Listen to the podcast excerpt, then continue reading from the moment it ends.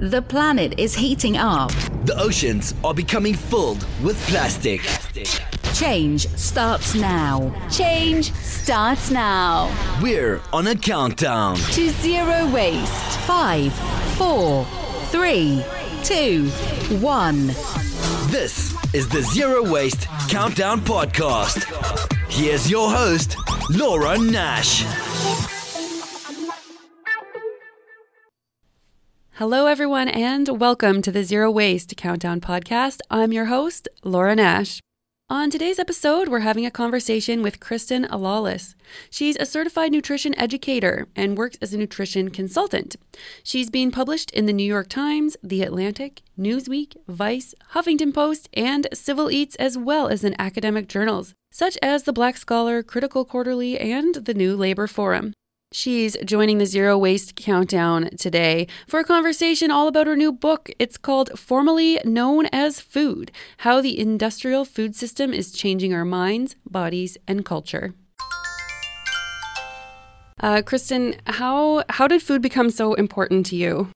Well, I think it started with my own kind of personal journey to understand nutrition and my own health. And I decided to go to school to study it formally. I'd been a, working as a writer in New York City and decided to find a school where I could study nutrition. So I actually came back, came out to California, this college in Berkeley, California, to study holistic nutrition. And um, I realized that there was a lot I had misunderstood about nutrition, as as so many of us have been confused by conflicting dietary information and all the experts telling us conflicting information, and in many cases, the industry itself misguiding us in terms of what's actually healthy food. So once I learned all about that, I just embarked on my own research uh, over the past roughly 10 years and incorporated it into my writing, and that's what I've been doing.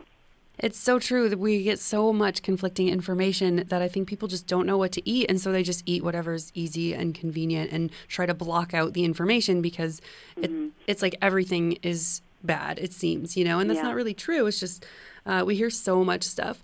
In the book, I noticed that you actually pointed out specific companies, which I thought was so cool. Like, I applaud you for that because in the zero waste world, I think businesses are the problem with producing so much trash, and mm-hmm. it's businesses that are going to solve it. So right. I, I, thought that was really cool. But were you ever nervous that maybe like a corporation would maybe give you trouble for mentioning their names? No, awesome. no, I'm not nervous. I mean, it's possible if the book gets enough traction that they will um, you know, they I have colleagues that work in the same field, and definitely companies come after journalists and researchers and even scientists sometimes too, um, who point out that you know what their companies are doing are harmful to people and to the planet.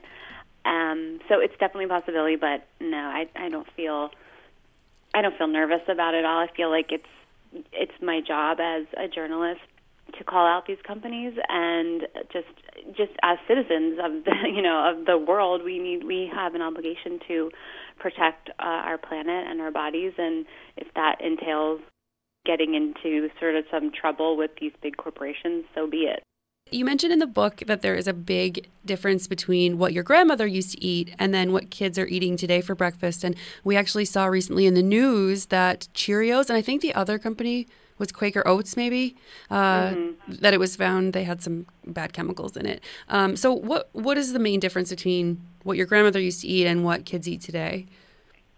I point out in the book, I, my, my grandmother, who lived to be 97 years old, she was really healthy. Always ate a natural whole foods diet, not because it was like trendy or cool. It was just the way she ate. It was the way she grew up eating. And when I would talk to her about organics, you know, later in her life, obviously, she would say, "Oh, I never eat organic, but look at me, I'm so healthy." And I had to point out to her that actually you did eat organic, it just wasn't called that then. That's what all food was organic by default. It was food that was grown um, in healthy soil. It wasn't sprayed with toxic chemicals. It wasn't mass produced and had all these additives and chemical preservatives and environmental toxins added to the food. So there's this huge difference between what she ate growing up, which you know she was born in 1918, And what what I ate growing growing up, or I have a baby now who's just born this year, um, the kind of food that you know, if we don't kind of protect him from the onslaught of all these foods, the kind of foods that he'll be eating as he grows up, it's um it's a completely different food landscape from when my grandmother was growing up. Absolutely, and we're finding such bad things about some of the ingredients which aren't listed on mm-hmm. the packages. So why mm-hmm. why are companies getting away with this? Well, it's a good question, but um, unfortunately, what I uncovered in a lot of my research and talking to dozens of scientists is that the regulatory agencies, so that's the FDA, the Food and Drug Administration, or the EPA, the Environmental Protection Agency, they're supposed to be the ones overseeing what goes into the food. So, like the Food and Drug Administration looks at all the different food ingredients, while the EPA looks at things like pesticides, herbicides, fungicides that are sprayed on food crops and then, of course, end up on the final food products themselves. So, we have a situation now where the regulatory agencies are not doing the job to protect their jobs to protect public health, even though that's what we pay them to do. We pay them our tax dollars to do this. But what they have very cozy relationships with the industries, the food industries, the agriculture industries, and the chemical industries that manufacture um, all kinds of chemicals that end up in the food, including food packaging, which I talk about a lot in the book. And those cozy relationships um, cause the regulatory agencies to you know what I've uncovered is that they cause them to not do their job correctly and they're not looking at the most cutting edge science in the labs. One thing I think consumers don't know is that manufacturers are actually providing their own data. So this means that so say for example you have a chemical like BPA, which I think a lot of people are familiar with because you'll see labels like BPA free on plastic bottles. So this mm-hmm. is a a chemical that is a known endocrine disrupting chemical, which means it interferes with the hormonal systems in the body. It's in many plastics and it leaches from the plastic into the food. So, for example, that's so if you take BPA as an example and you think about how did that chemical get approved to be used in all these foods, in all the substances that are in contact with our food? Well, the manufacturer does the testing itself. So, this is part of um, this is legislation that is supposed, supposed to be there to, so that the consumer doesn't have to pay taxes to for all this expensive research. And so the manufacturer does their own testing in their own labs. They hire their own scientists, and then they present the data that they find to the say the FDA.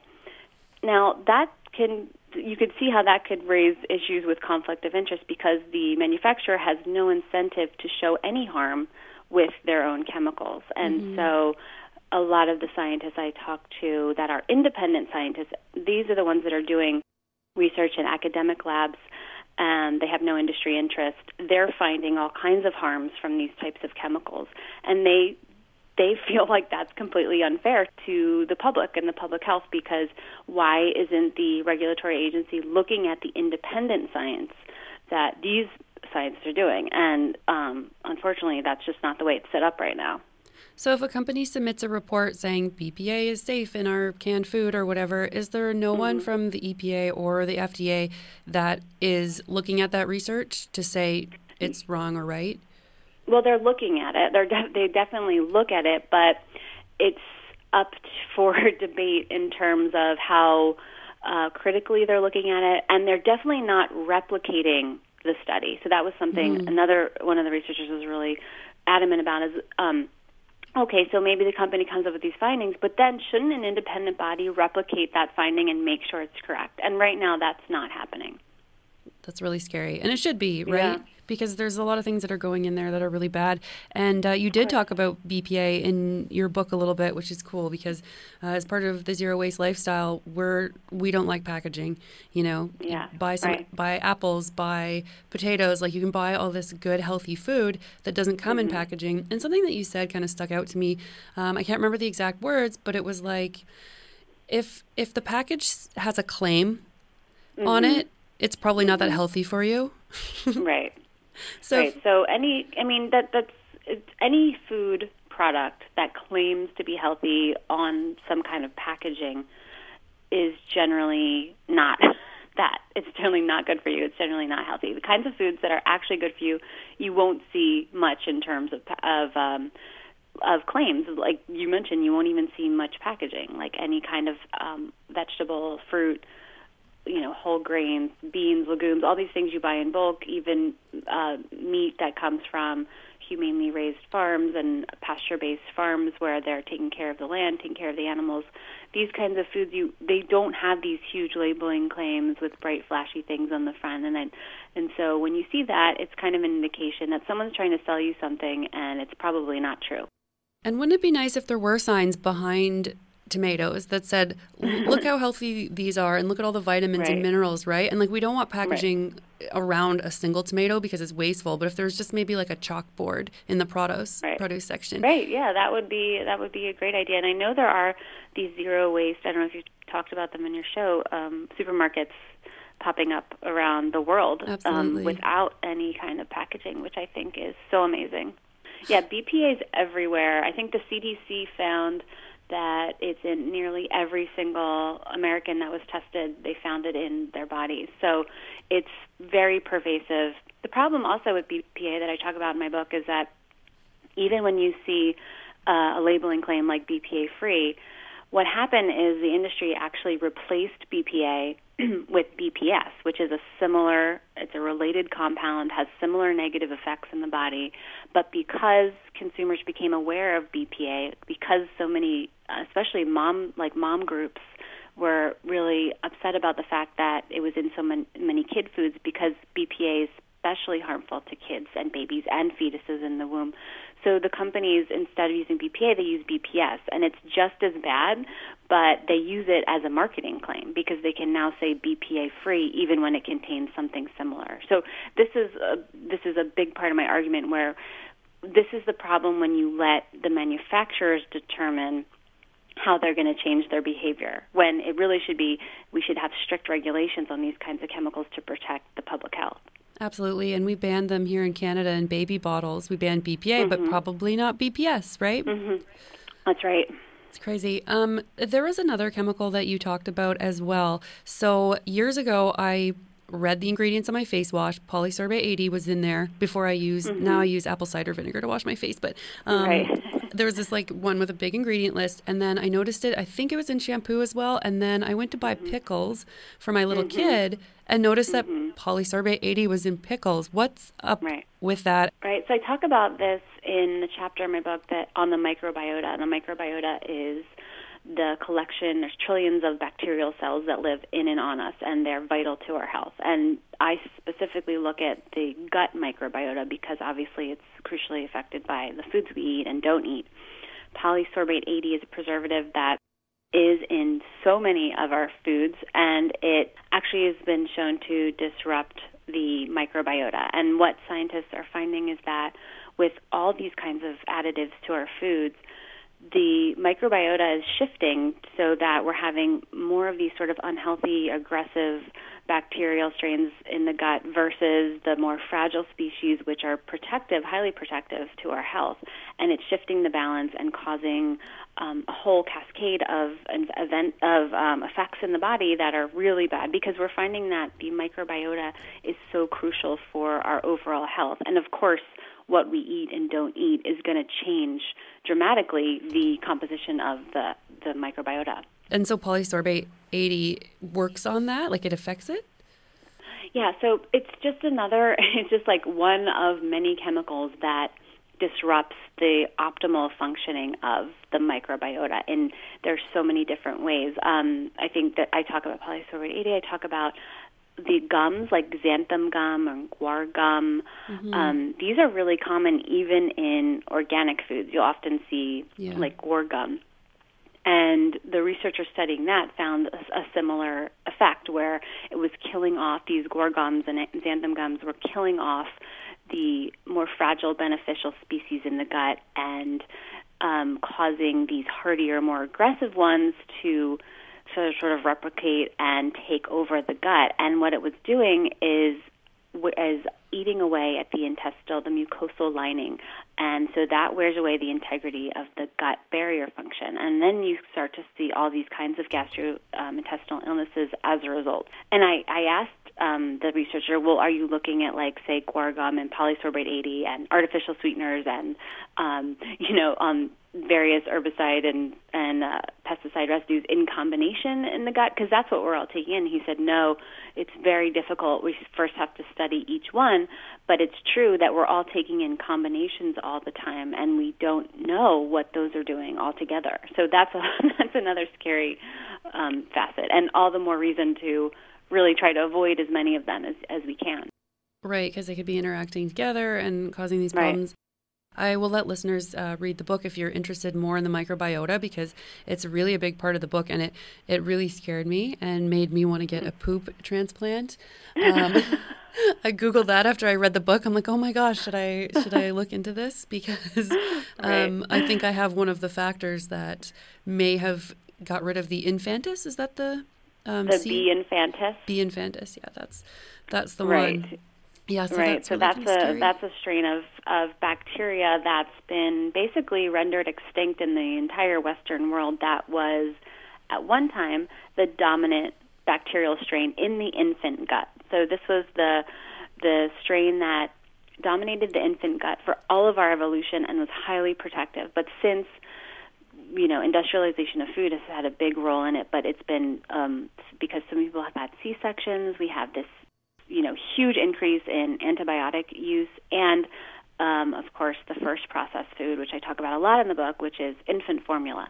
So those three factors over the course of the past two to three generations have made this one strain, B. infantis, instinct, extinct, and what the researchers that I spoke to at UC Davis, who are looking really carefully at this, have found is that when the baby has B. infantis, it basically crowds out all the other bacterial strains in the gut, and it's highly protective, not only from acute illness, but from long-term health issues like things like diabetes, obesity, allergies, um, maybe even cancer.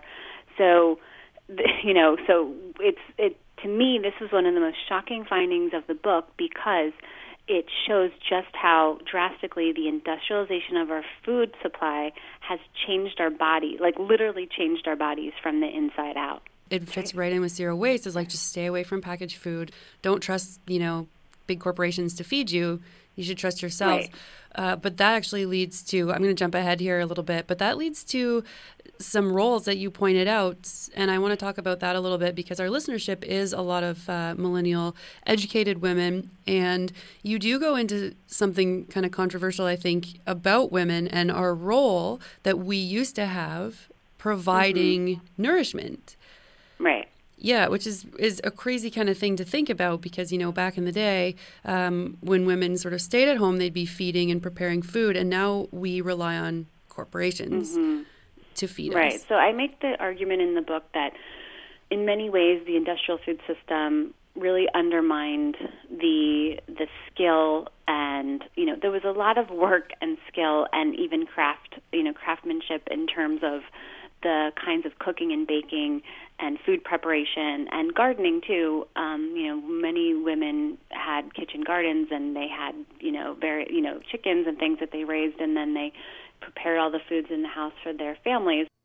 That was definitely a lot of work, and I'm not suggesting that women should go back to doing that, um, unless, of course, they want to, but that they should do it on their own. I think that people need to work together with your partner, if it's your husband, if it's your same sex partner, if it's your community, whatever it is.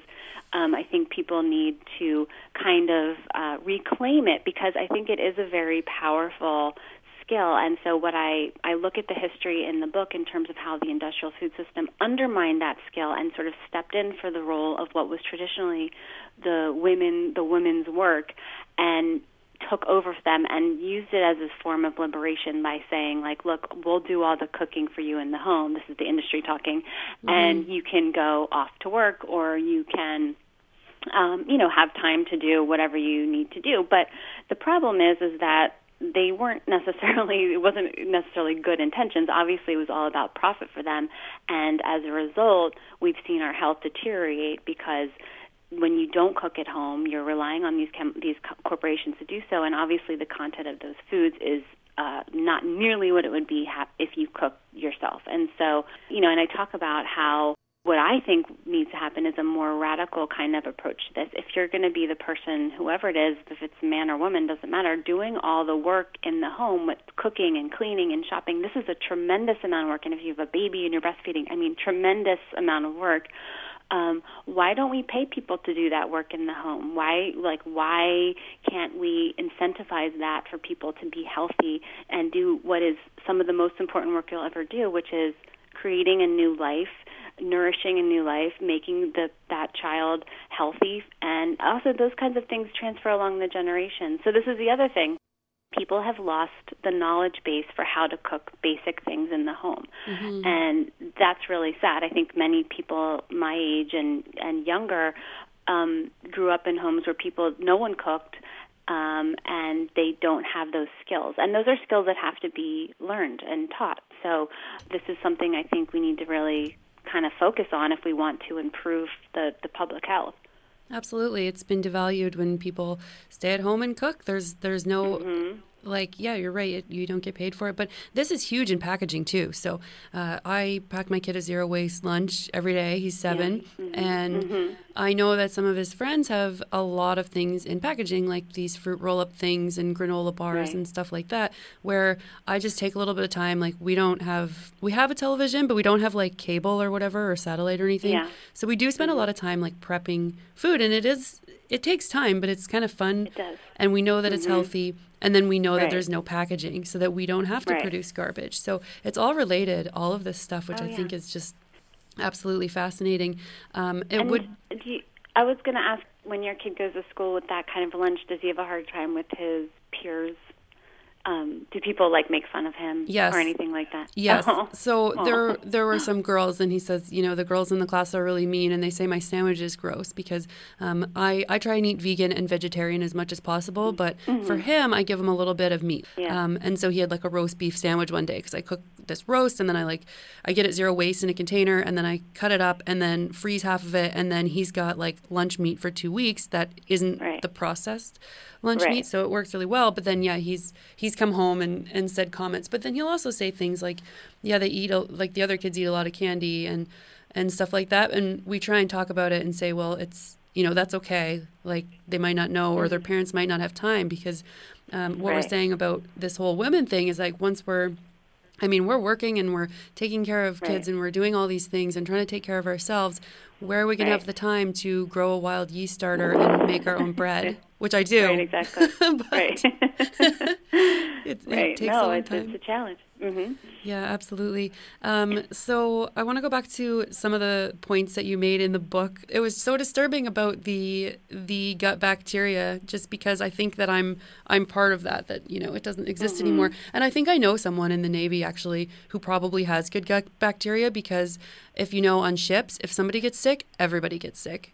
Right. And so we would have these times on the ship where everybody would be down with a horrible flu. And then this Oh. one guy that grew up in like rural Quebec on the ocean, like super healthy food, like probably never ate packaged food or anything like that. Um, Right. He would never get sick ever. Like oh I, wow! I knew yeah, him for years and was years. protected. Yeah. He would get up and do Mm-hmm. everybody's shift. Like he would take care of the whole ship, basically. Oh my god. Yeah. That's amazing. he just wouldn't get sick. And so I just wonder, you know, if that's the thing. Um, but anyway, so there are a lot of companies that make micro changes, right? So they'll say, Mm-hmm. I think New York has something like by 2030, we're going to try to be zero waste or something.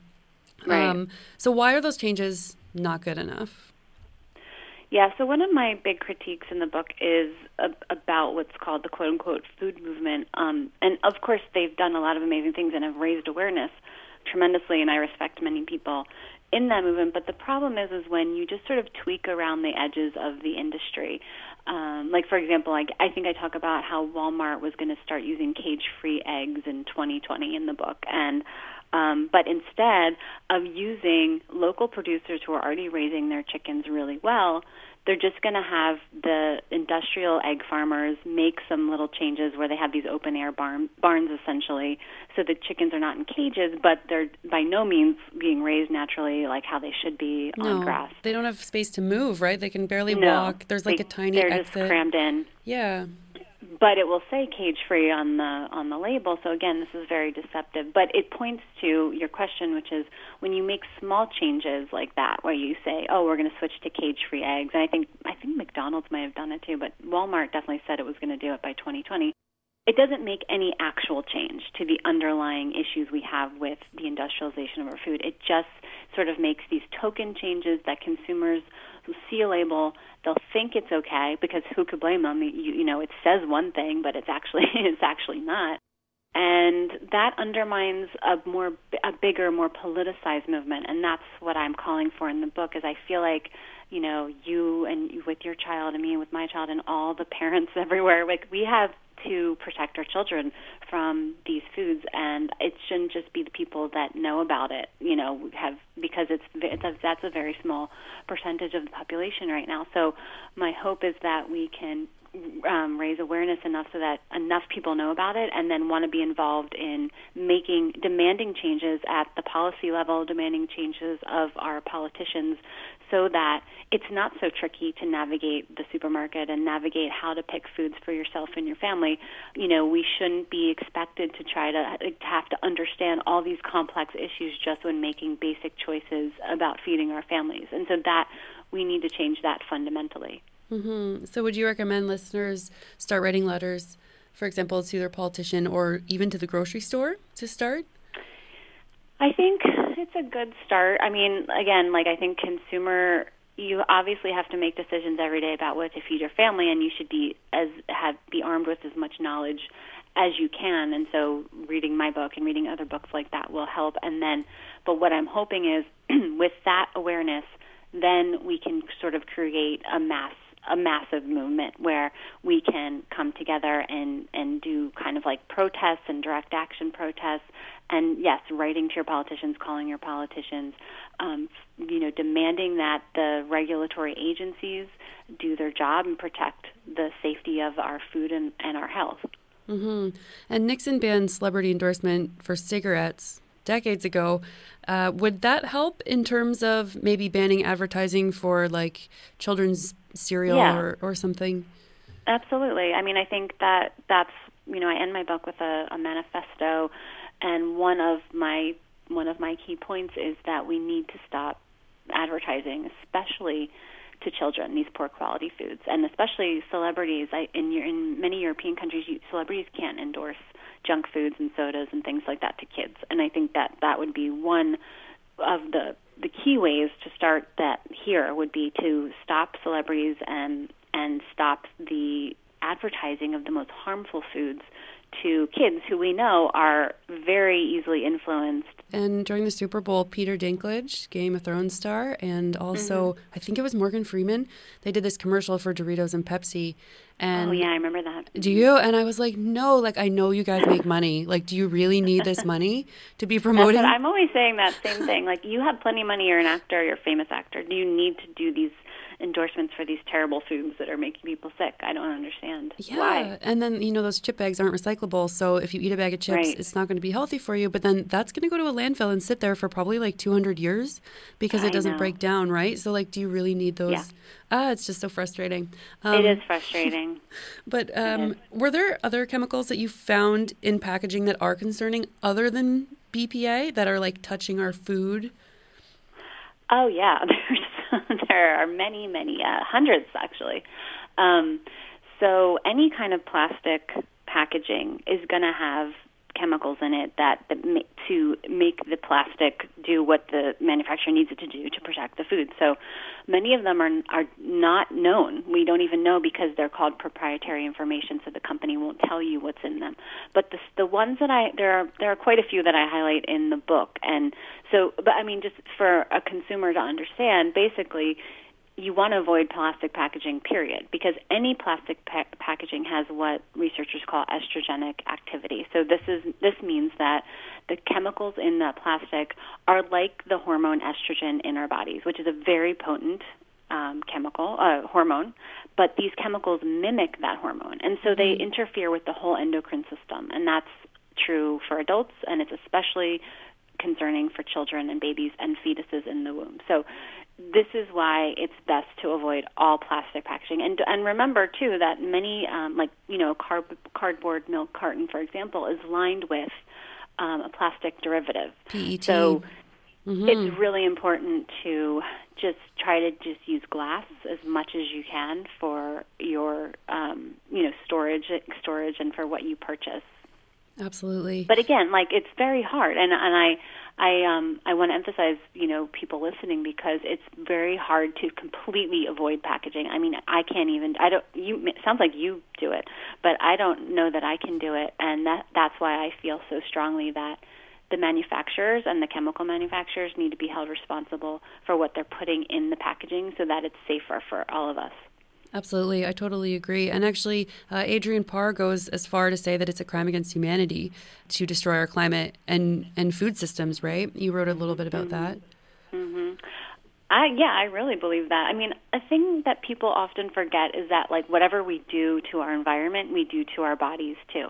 So you mentioned the Dorito package that ends up in landfill for hundreds of years. Well, it's true of any any product you buy that's in a package and then you throw the package out. It's going to end up in the environment and then it whatever chemicals and things are in that product are um, in that package rather are going to end up in our environment, and then it ends up back in your body ultimately at some point. It's just like even if you buy organics, um, but the vast majority of Americans don't, and those pesticides and herbicides and fungicides are sprayed all over the crops, and they end up in the soil and the air and the water. Um, obviously, that ends up back in your body, even if you buy organic. So it's this broader issue, and it affects all of us. So, what do you eat, Kristin? Like, what is a typical? do you have go-to kind of meals?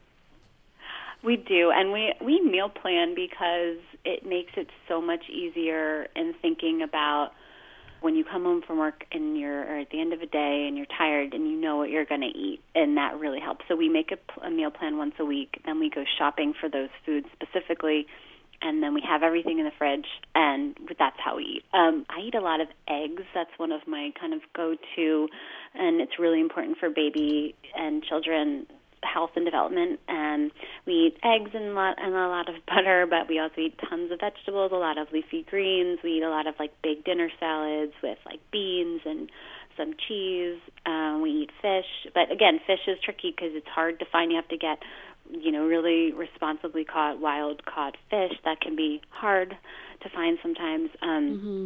We also eat uh, grass fed, you know, animal products, poultry and beef and pork, but it has to be like we have to know where it's coming from. Know the farm is has responsible practices, is raising the animals humanely, um, you know, taking care of the land, not using any harmful chemicals on the land. So but it's basic foods, you know. It's like it's eggs and vegetables and and we eat some fruit and we eat some beans and we eat some steaks and you know, like it's just basic whole foods and we don't have like our pantry like if you look in our pantry there's no like snacks per se that you would typically identify as snacks, but we do have like we have nuts and I'll make like I make crackers myself that we use, and we have like good cheeses from the farmers market. You know, like stuff like those are our snacks. Mm-hmm. It's like normal food, right? It's not packaged. it is, but it's to a lot of people it seems weird because it's not what's in the grocery store. And I hope that we can change that because people are people are not healthy right now, and especially their mental health. And I worry that some of this BPA and you know hormone disrupting stuff is leading to some of our mental health problems. So uh, I hope sure, it's all connected. Yeah, I do think it's all connected. Absolutely. What can people do who mm-hmm. probably don't have healthy gut bacteria anymore? Well, this is a this is a tricky thing, but I think the number one thing is to really make sure your diet is as healthful and you know as possible. So that means eating tons of um, vegetables and and uh, things that are full of fiber, but also the animal products are really important to bacteria gut health too. Um, but eating fermented foods like pickles and yogurt and kimchi and sauerkraut, like kombucha, all these fermented foods add beneficial bacteria to the gut. Um, in some cases, you can do like a targeted probiotic if you know if you know, but it's hard because it's hard to navigate what's on grocery store shelves. But there are some you do some research and find out how to do that to sort of like to jumpstart. But ultimately, it's all about the food. So just back to natural, whole, or, and organic foods as much as possible, and adding those fermented foods in. Awesome. Great advice. That's Kristin Lawless. She's the author of Formerly Known as Food. Kristin, thank you so much for talking with us today. And you can buy your book, uh, I believe, anywhere you can buy books, right? Amazon. Um, Right. Barnes and Noble, all those places. Um, it's really cool to check out, and it's very eye-opening. Uh, so thank you Thank so you. much for joining us. Thank you. Thanks so much for having me. Take care, Kristin. Okay, you too. Bye. Bye. This week on my countdown to zero waste, I started making tortillas at home with zero waste ingredients and without all those preservatives and questionable ingredients that come in grocery store tortillas wrapped in plastic. Don't forget to subscribe to the Zero Waste Countdown podcast on whichever platform you listen in on, and you can follow me on Instagram at zero underscore waste underscore countdown. And if you're interested in becoming a patron of the show, you can find us on Podbean and click the button that says Become a Patron, or you can click the little red button that says Reward. Change starts now. This is the Zero Waste Countdown Podcast.